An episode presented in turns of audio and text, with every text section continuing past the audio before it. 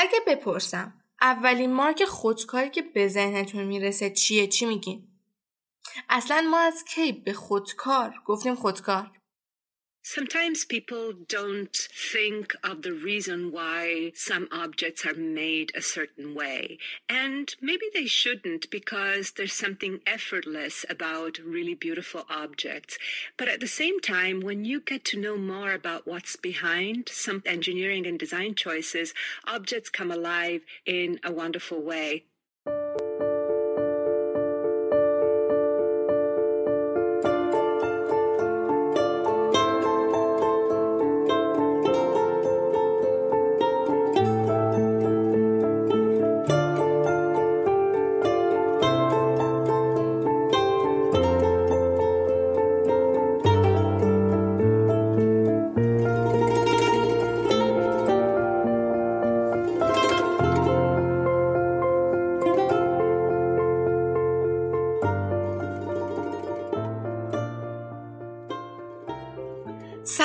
شما دارین به کوبیک گوش میدین.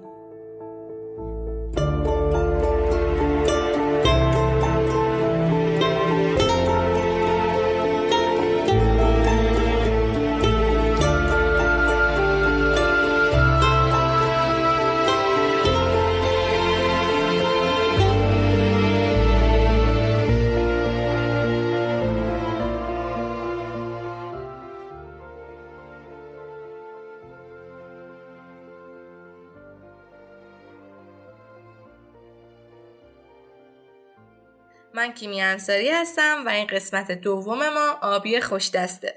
این دفعه با همکاری سب خورشیدیان و حمایت انجمن علمی طراحی صنعتی دانشگاه الزهرا برگشتیم. اینجا ما درباره داستان پشت طراحی یه محصول، نکاتی که طراحا باید در نظر بگیرن، جو امروزه دیزاین کشورمون و جهان و شاید هم دقدقه های دانشجو و غیره حرف بزنیم. این پادکست فقط مخصوص دانشجو طراحی نیست. بلکه سعی داریم مطالب برای همه مفید و مناسب باشه.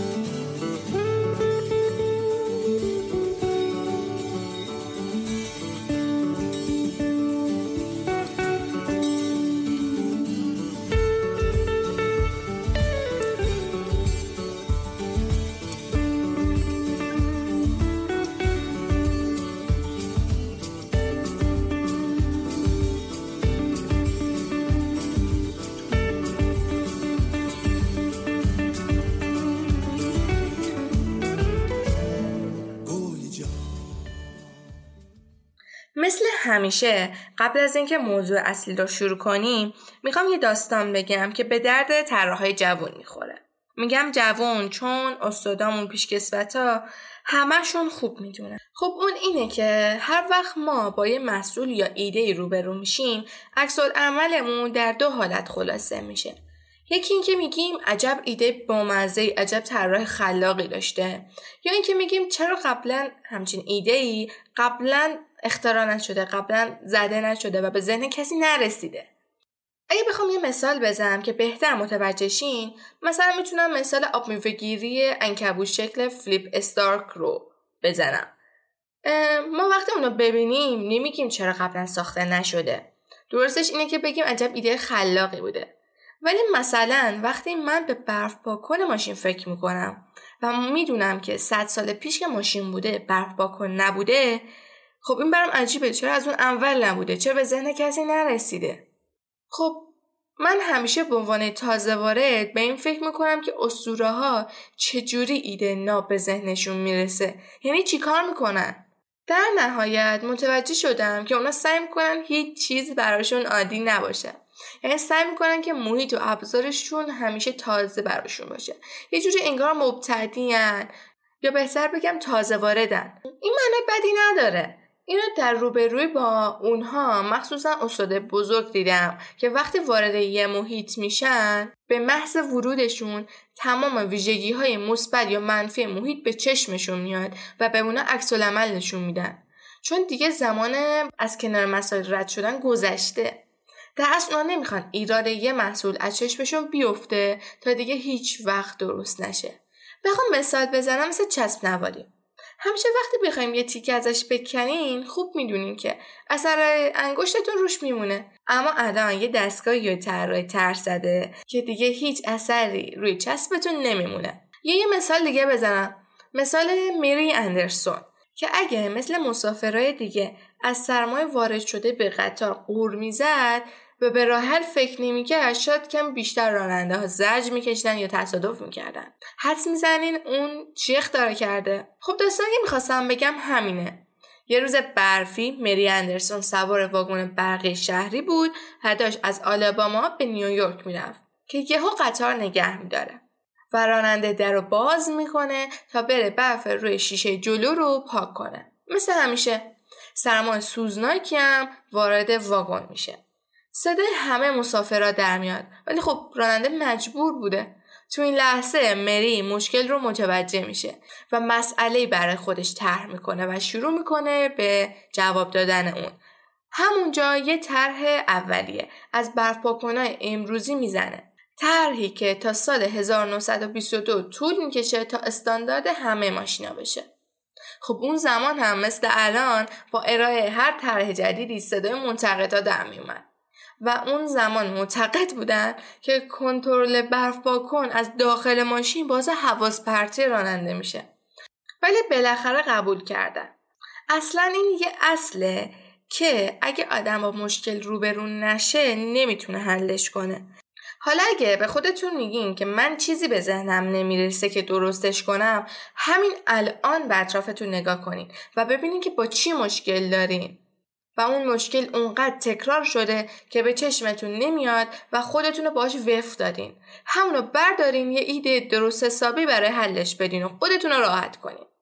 برای مثال آقای دونالد نورمن همون اول کتاب طراحی اشر روزمرهش مثال در رو زد. مطمئنا شما هم با درهای روبرو شدین که نمی‌دونین باید هلش بدین یا به سمت خودتون بکشونینش.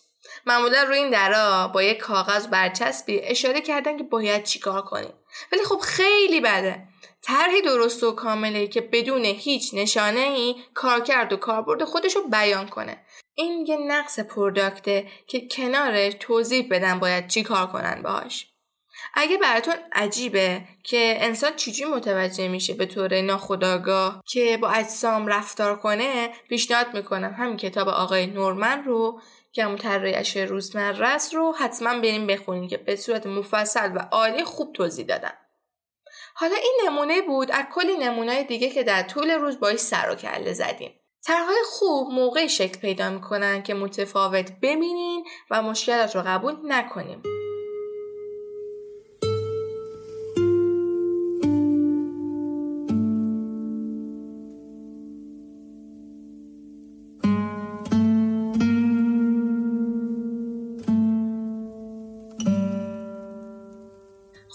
سر اصل موضوع.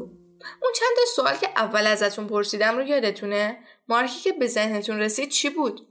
من احتمال میدم که بیک بوده. خب قراره در ادامه بررسی کنیم چرا بیک.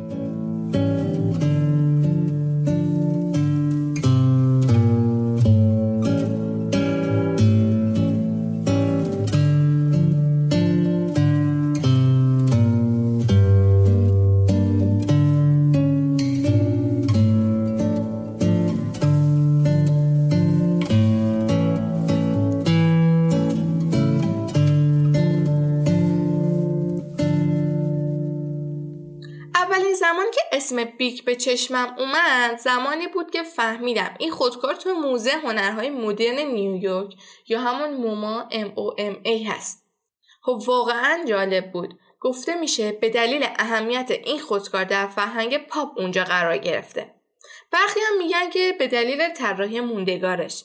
ولی به نظر من خودکار بیک نمونه استاندارد طلایی قلم خودکار هستش. اومدم یه پرسشنامه گذاشتم. یا به صورت فردی. همین سوال پرسیدم که اولین مارک خودکاری که به ذهنتون می‌رسه چیه؟ و بیش از 70 درصد پاسخها بیک بود.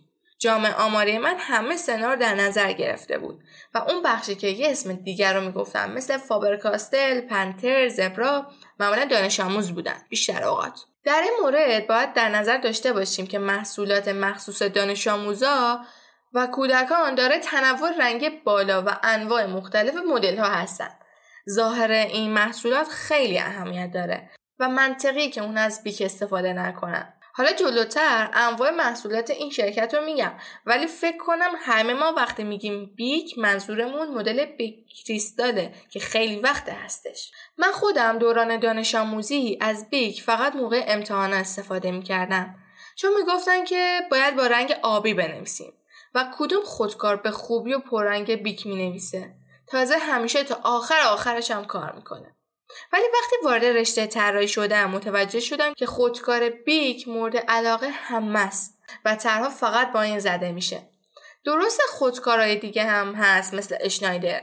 ولی کدوم خودکار به خوبی بیک می‌تونه چندین توناژ رنگ و سایه ایجاد کنه؟ خب اینجا جای سوال هست که چرا چگونه انقدر خوب می‌نویسه؟ خب بذاریم بهش نزدیک ترشیم یه خودکار بیک کریستال رو بردارین و خوب نگاش کنید اول یه بدنه شیش سلی نسبتاً باریک پلاستیک شفاف ببینید که مخزن جوهر رو به خوبی نشون میده. که همین شفافیتی یه مزیته. چون موقع راحت می‌تونی مقدار باقی مونده جوهر رو ببینی که چقدر مونده تمام شه. یا همین بدن شیسلی که مثل مداده باعث میشه که سریع و راحت موقع نوشتن توی دست بچرخونیمشون. روی بدنش یه سوراخ ریزی هم هست. که مطمئنا هممون می‌دونیم برای تنظیم فشار داخلی خودکار تنظیم شده. ولی آیا تا به حال به درش نگاه کردین؟ معمولا درهای خودکار بیک مدل کریستالش به رنگ جوهر خودکار هستن. اگه خودکار آبیه درش هم آبیه. و همچنین بخش انتهای بدنه هم هم رنگ در خودکاره. ولی شما تا حالا اون سوراخ انتهای در streamline ی شو دیدین؟ اونو برای کودکانی زدن که وقتی در خودکار رو قورت میدن خفه نشن. آخر هم لوگوی کوچیک بیرنگی رو نزدیک سر خودکار می‌بینین که در اصل این لوگو نارنجیه. طراح این لوگو ریمون ساوینچ سال 1961 Bic Boy یا اون پسر کله توپی رو به سمت چپ حرف بیک اضافه کرده. حالا اگر می‌خوایم بدونیم که آیا خودکار بیکتون اصل هست یا نه باید ازش این جزئیات رو توقع داشته باشین. در کل میشه گفت که این خودکار هیچ عضو اضافه نداره و همین باعث شده که می‌تونیم بگیم جزو سبک مینیماله و قرار روار سبک مینیمال قسمت بعدی مفصل حرف بزنیم. خب هدف این شرکت این بوده که محصولات بیگ پاسخ ساده و آسون به نیازهای روزمره باشن و واقعا هم به هدفشون خوب عمل کردن.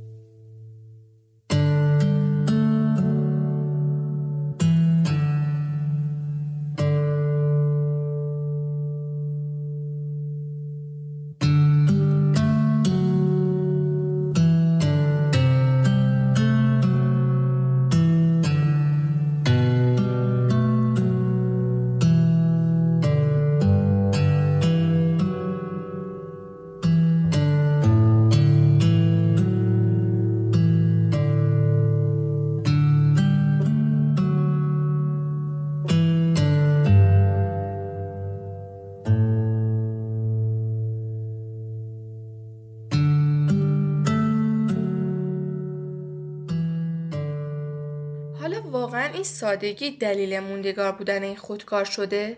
مطمئنا نه. ما از خودکار چی می‌خوایم؟ اینکه خوب بنویسه و توی دست راحت باشه. خودکار بیک چجوری می نویسه؟ مطمئنا شما اون توپ کوچولو سر خودکار بیک رو دیدین که این توپ تنها راه خروج جوهره و باید بغلطه تا جوهر روی کاغذ کشیده بشه. به این مدل قلم ها میگن بال پوینتد پن که به فارسی قلم خودکار ترجمه میشه سازنده این مدل جان لود از غیرقابل اعتمادی قلمهایی مثل خودنویسا خسته شده بوده و همچنین می‌خواسته تا نوشتن روی سطوح سختتری مثل چرم یا چوب یا کاغذهای بسته‌بندی کلوفت راحت باشه و پس دست به اختراع این قلم زده. فکر کنم حدود 1988 بود. سالهای بعد اون هم یه روزنامه‌نگار آلمانی به نام بیرو متوجه میشه که جوهرهای چاپ روزنامه خیلی سریعتر جوهرهای قلمهای دیگه خوش میشه. پس به کمک برادرش بعد از رفتن به آرژانتین شروع به تولید قلمهای خودکارهایی می‌کنه با جوهر روزنامه. پس از اون افراد مختلفی از نقاط مختلف جهان می اومدن و امتیاز تولید این قلم رو از این آقا می خریدن. خلاصه که بعدها هم شرکت بیک این امتیاز رو خرید و شروع به کار کرد. ولی بیک اعتقاد داشت که بهترین راه برای به دست آوردن وفاداری مصرف کننده حفظ کیفیت یکسان از ابتدا تا انتهاست و واقعا تو این کار پا برجا بودن. خلاصه که خوب و راحت نوشتن این خودکار از خصوصیات خودکار ارگونومیکه. اصلا کلا قلم های خودکار ارگونومیک هستند ارگونومی یا ارگونومیک ساختاری هست متناسب با راحتی بدن در اصل باعث میشه که بدن در مقابل استفاده از محصولات به شکل روانی یا فیزیکی دچار آسیب نشه. حالا خودکار ارگونومیک باید کمترین فشار رو به دست وارد کنن که همین روون نویسی جوهر باعث اون میشه. دیگه این خودکارا باید بلند باشن، قطر نسبتا زیادی داشته باشن، بدنشون هم پلاستیکی نرم باشه بهتره. البته توزیع وزن متناسب در اونها بسیار مهمه. به غیر از این ویژگی ها خودکارهای طراحی شدن که مخصوص افرادی هستند که مشکلات عضلاتی یا غیره دارند یا خیلی با خودکار طولانی مدت کار می‌کنن. شما می‌تونید نمونه هایی از اونها رو در سایت ما به نشانی زهرا ببینید عکس های مرتبط با بخش های دیگه هم تو این قسمت در سایت ما هست.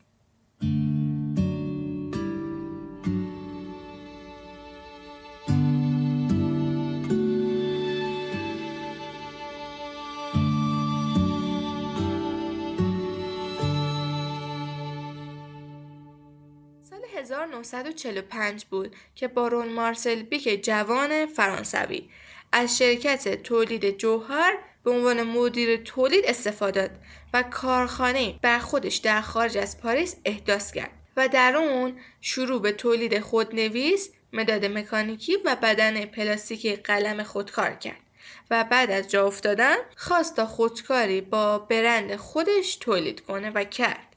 اون زمان قلم های خودکار رو باید تو آمریکا به قیمت 12 دلار و 50 سنت میخریدین.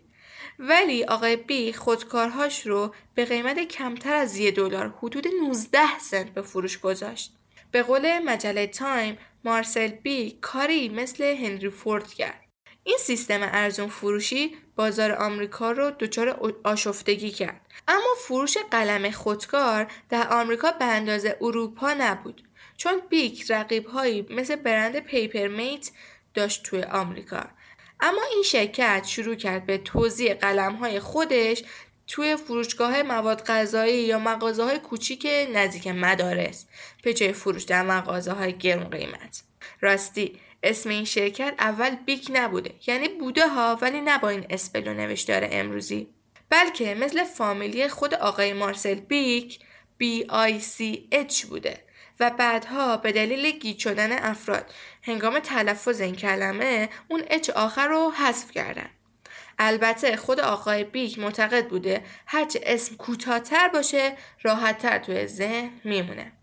خلاصه که بعدا این شرکت نام خودشو از بخش ابزار یا همون Instrument Division به محصولات لوازم تحریر که Stationery Product تغییر داد. این به این معنی بود که اون قصد داشت خط گسترده ای از محصولات نوشت افزار رو راه بیاندازه که راه انداخت.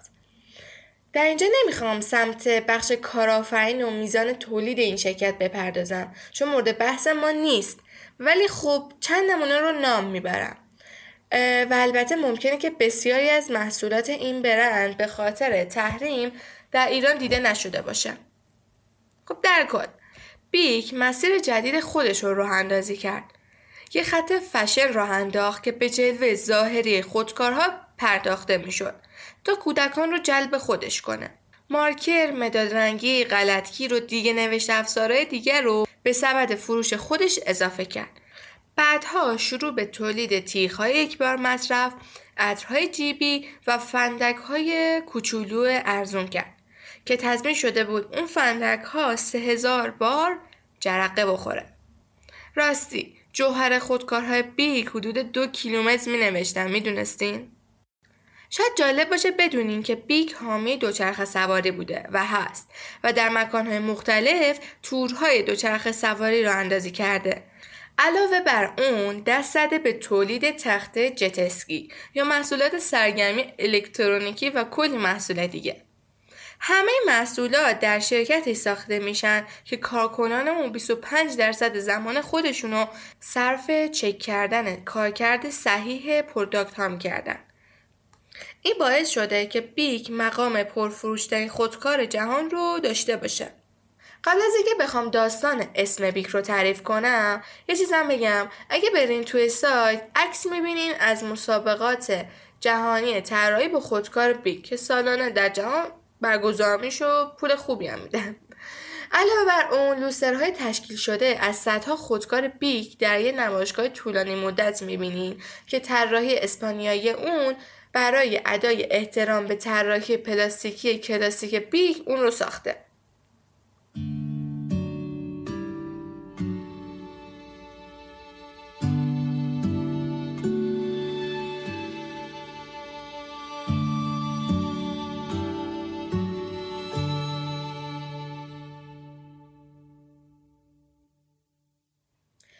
اکبر رفوگران در دل یک خانواده بازاری بزرگ شد که حرفشون خرید و فروش نوشت افزار بود. طوری که اونها رو خاندان تحریریان هم صدا می‌کردن. علی اکبر رفوگران از همون اول آدم کاری و پرتلاشی بود. جوری که از نوجوانی وقتی دوازده سالش بود وقتی ابتدایی رو تمام کرد یعنی رفت بازار کنار دست پدرش کار کرد. البته درس و کنار نذاشت. شبها به مدرسه شبانه می‌رفت و دبیرستانش هم به پایان رسوند. در کنار اون هم زبان انگلیسی خودش رو تقویت می‌کرد و به واسطه همین هم در بزرگسالیش مبادلات بین المللی زیادی انجام داد. در اولین معامله که تو نوجوانیش انجام داد سال 1332 این بود که مدادهای ژاپنی که پدرش سفارش داده بود و کیفیتش بد در اومده بود را با یه ایده ساده به فروش رسوند و کلی هم سود کرد.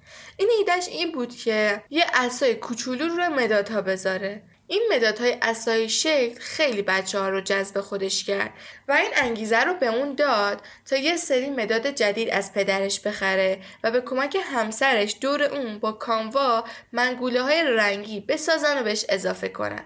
اون کار هم براش سود داشت. مدت ها گذشت. مدت ها گذشت. اون در تلاش بود تا کسب و کار خودش رو گسترش بده. یک بار که با یه شرکت قلم خودنویس آلمانی به نام لوکسور قرارداد واردات داشتن علی اکبر به دیدار نماینده اون شرکت رفت و از اونها درخواست نمایندگی مونتاژ در ایران رو کرد.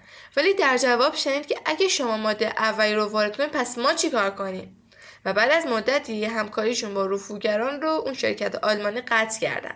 اما علی اکبر ادامه داد و از شرکت ژاپنی عکس برگردان هایی نوشته ونیکات بر روی روی شیشه ماشینا سفارش داد و از اون هم کل سود کرد و پول جمع کرد تا یه کار مهم کنه. در یه روز مهم در روزگاری که هنوز قلم خودکار در ایران مطرح نشده بود کارگزار معاملاتی با سه نمونه قلم بیک وارد حجره میرزا علی رفوگران شد تا این قلم رو معرفی کنه.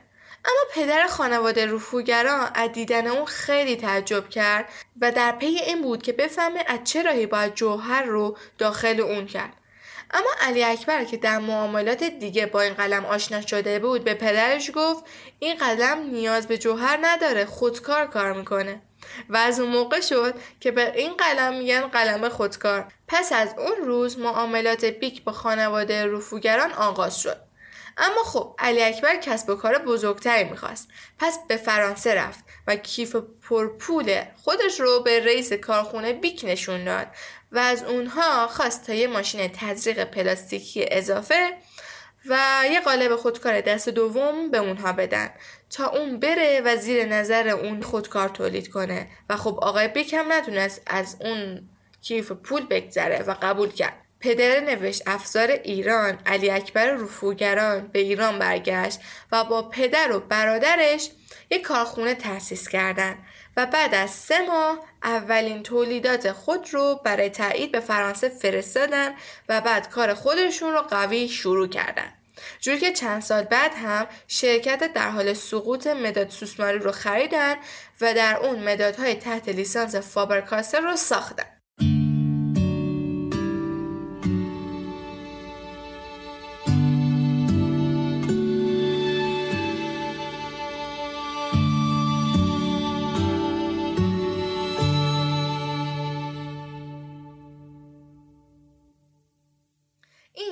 چیزی بود که باعث ماندگاری این خودکار شده.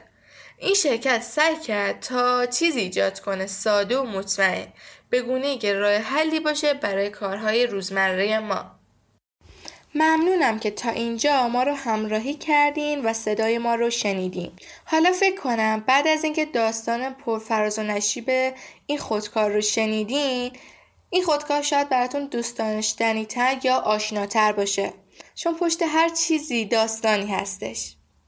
اگه از پادکست ما خوشتون اومده بهترین کار که می‌تونین بر ما انجام بدین اینه که ما رو به دوستان خودتون معرفی کنین.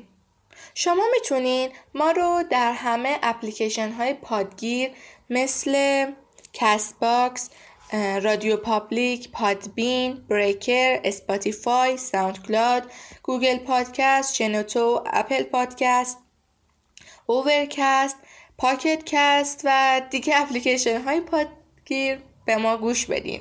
و همچنین البته ما پادکستمون رو در کانال تلگرامی خودمون و سایتمون که هر دو به نشانی at sign ID الزهرا هستن قرار دادیم و اونجا هم می‌تونین بشنوین. منتظر قسمت بعدی ما باشین. این قسمت در خورداد ماه سال 1399 تحقیق و تنظیم شده و به انتشار می‌رسه. روزگار بهاریتون خوش و خدافز